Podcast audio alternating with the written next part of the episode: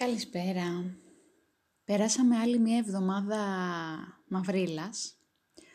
Ο κόσμος ενώ έχουμε νηστεία και περιμένουμε να γιορτάσουμε τα Χριστούγεννα, είναι θυμωμένος, είναι εξαγριωμένος, έτοιμος να σκοτώσει τον άλλο άνθρωπο, ενώ εν τω μεταξύ περιμένουμε τη γέννηση του Χριστού. Περιμένουμε τη χαρά, περιμένουμε τη λύτρωση.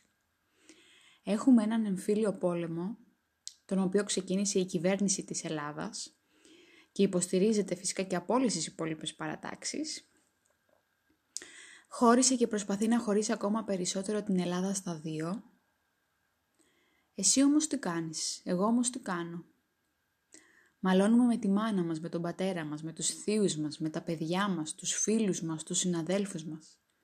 Μήπως δεν φταίει σε όλα αυτά η κυβέρνηση; Είσαι άνθρωπος που έχει Θεό μέσα του και χαλάς το σπίτι σου για ποιον; Δύο χρόνια ζούμε καταστάσεις που δεν τις περιμέναμε. Και αντί αυτό να μας φέρει περισσότερο κοντά στο Θεό, εμείς έχουμε απομακρυνθεί. Έχουμε χωριστεί, δεν μιλιόμαστε.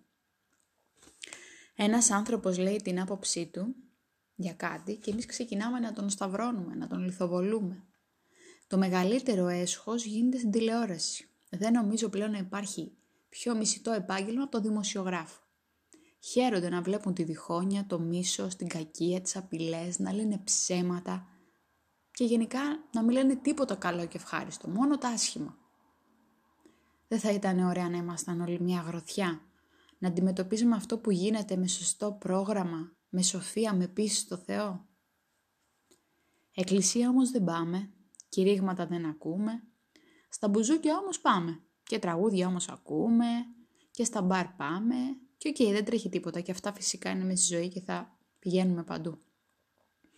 Και ολόκληρα σόου στήνονται για να χαρεί ο κόσμος λένε και ο κόσμος είναι σε απόγνωση, αλλά αυτό δεν στο δείχνουν. Δείχνουν μόνο ό,τι τους συμφέρει. Πρόσφατα ακούστηκε το όνομα ενός ηθοποιού, ο οποίος δεν συμφωνούσε με το διαχωρισμό των ανθρώπων. Αυτό ήταν ο Άρης Σερβετάλης.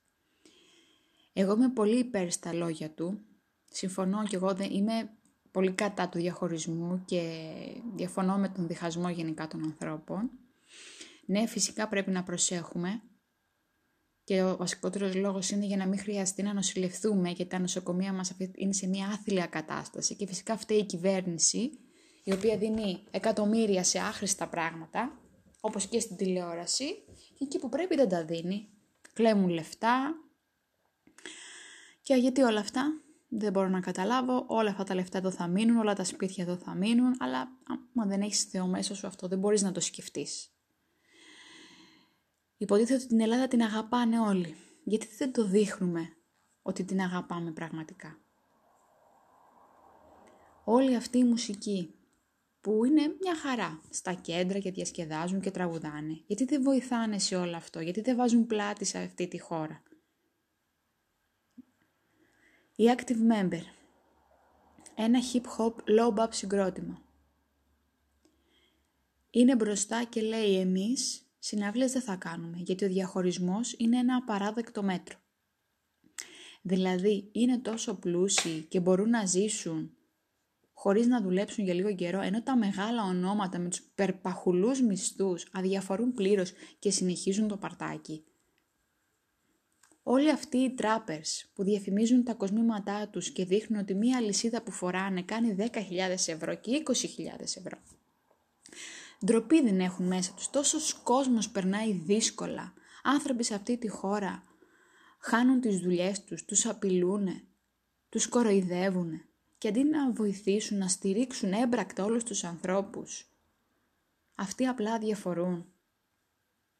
Πού είναι όλοι αυτοί οι influencers που μοιράζουν κρέμες, ρούχα, παπούτσια, ταξίδια, που κάθε τους πώς χρυσοπληρώνεται. Γιατί δεν βάζετε πλάτη όλοι εσείς; Γιατί κλείνετε τα μάτια, γιατί δεν βλέπετε αυτό που γίνεται, αυτός ο πόλεμος που υπάρχει; Άρα και εγώ είμαι ένα ενεργό μέλος. Εσύ είσαι ένα ενεργό μέλος. Αν είσαι, εγώ εύχομαι όλη η ευλογία του Θεού να συσκεπάζει πραγματικά.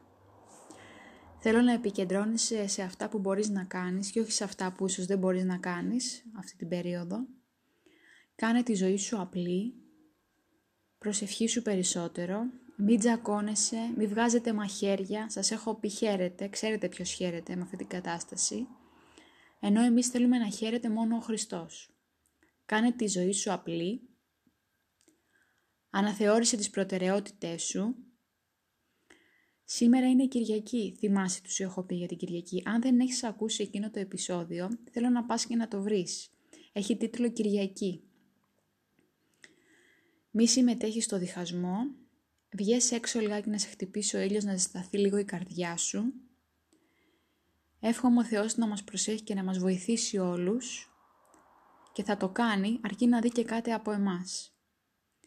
Να είστε όλοι καλά και ο Θεός να σας προσέχει πάντα.